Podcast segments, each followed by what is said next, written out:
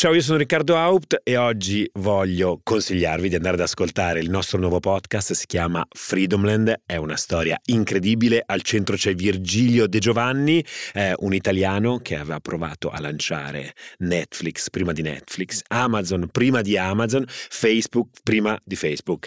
Era Freedomland un sogno, la prima web tv italiana nel pieno della bolla.com che gli scoppia fra le mani e la storia insomma andrà a finire finire malissimo, andatelo ad ascoltare su tutti i canali di Will e sulle migliori piattaforme di podcast. Trovate il link in descrizione. Ciao, sono Mia Ceran. È mercoledì 29 novembre 2023 e questo è The Essential, il podcast di Will che ogni giorno racconta per voi l'attualità dall'Italia e dal mondo in 5 minuti.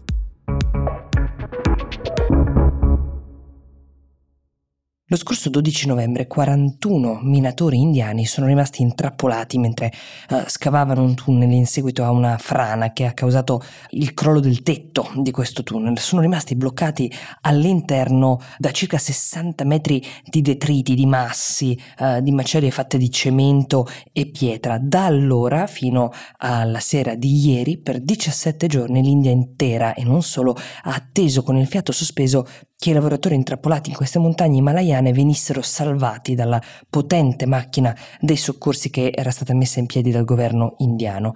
Quando ieri si sono viste emergere le prime barelle dall'entrata del tunnel, eh, con sdraiate le persone, dopo più di 400 ore, in molti hanno gridato al miracolo. C'erano ambulanze, elicotteri all'ingresso del tunnel pronti per portare le persone in ospedale, ma c'erano anche ghirlande di fiori, eh, cibo che le persone avevano eh, preparato eh, e che volevano offrire a questi sopravvissuti. Dopo svariati tentativi e molti metodi falliti, tra cui quello di cercare di trapanare per eh, creare un pertugio, a salvare queste persone è stato un team di minatori esperti in quello che viene chiamato red hole mining, è lo scambio cavo nel buco del topo, potremmo tradurlo, perché è un lavoro fatto interamente a mano e pericolosissimo, tanto che è illegale quasi ovunque nel paese, ma è stato l'unico metodo che ha permesso uh, la salvezza di questi lavoratori. Ci sono volute 200 persone, più membri dell'esercito, della protezione civile, un piccolo pertugio eh, scavato seguendo un condotto dell'acqua ha permesso di passare quello che era eh, il cibo, il sostentamento necessario per eh, 17 giorni di sopravvivenza. Sul posto sono sempre stati presenti dei dottori e anche degli psicologi per monitorare eh, lo stato e la salute, le condizioni delle persone intrappolate. Le autorità indiane hanno raccontato di come tutti all'interno siano riusciti a mantenersi fiduciosi e anche di buon umore addirittura. Alcuni addirittura sono riusciti a distrarsi, a impiegare il tempo praticando yoga e cricket, il tempo che li separava da quella che è stata per fortuna la loro salvezza.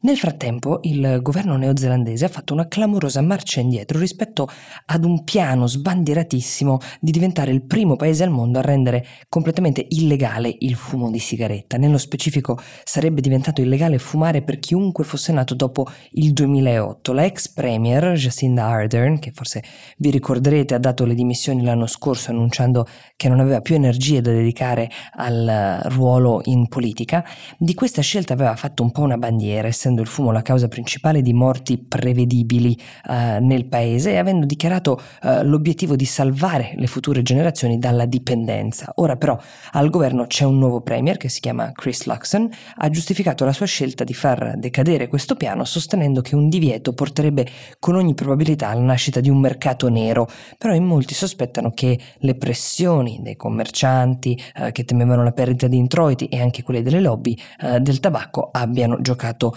il ruolo fondamentale. I ricercatori, i medici, tutti quelli che hanno lavorato invece al disegno di legge precedente si dicono sconvolti, traditi rispetto a questo progetto ambizioso che avrebbe portato però la Nuova Zelanda ad essere la prima a fare una scelta che altri avrebbero imitato. Ad esempio il Regno Unito con il suo primo ministro Rishi Sunak ha presentato un piano molto simile con l'obiettivo di rendere gradualmente illegale il fumo in Gran Bretagna. Interrogato sulle proprie intenzioni, una volta che è arrivata la notizia della Nuova Zelanda, Sunak Sunak ha confermato di voler procedere con il piano. Il piano appena rientrato in Nuova Zelanda prevedeva una stretta anche sul numero di luoghi che potevano vendere le sigarette. La protesta dei commercianti, come vi dicevo, si è fatta sentire.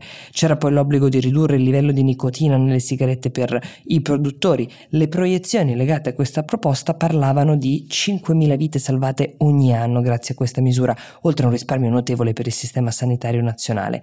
Resta l'obiettivo, diverso, ma eh, comunque ambizioso, di far scendere entro il 2025 la percentuale della popolazione fumatrice dall'8 al 5%. È una campagna piuttosto efficace, solo nell'ultimo anno ha portato 80.000 neozelandesi a smettere di fumare. C'è chi sostiene che con gli introiti della vendita dei tabacchi, sui quali come sapete gli stati incassano una uh, abbondante percentuale, si possano pagare tutta una serie di servizi al cittadino che altrimenti si trasformerebbero in nuove tasse a carico dei contribuenti. Suona un po' come un ricatto, però la filosofia di chi sostiene questa tesi è se i soldi non arrivano dalla vendita delle sigarette dovranno arrivare dalle nostre tasche.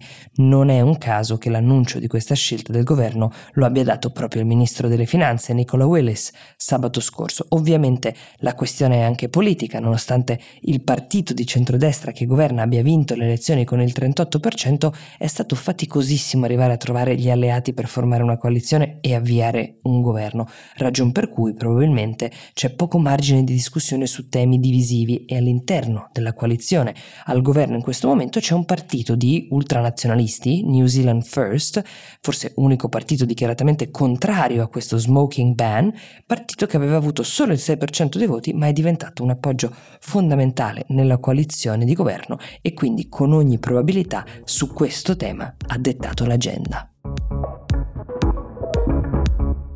The Essential per oggi si ferma qui, io vi do appuntamento a domani e vi auguro una buona giornata.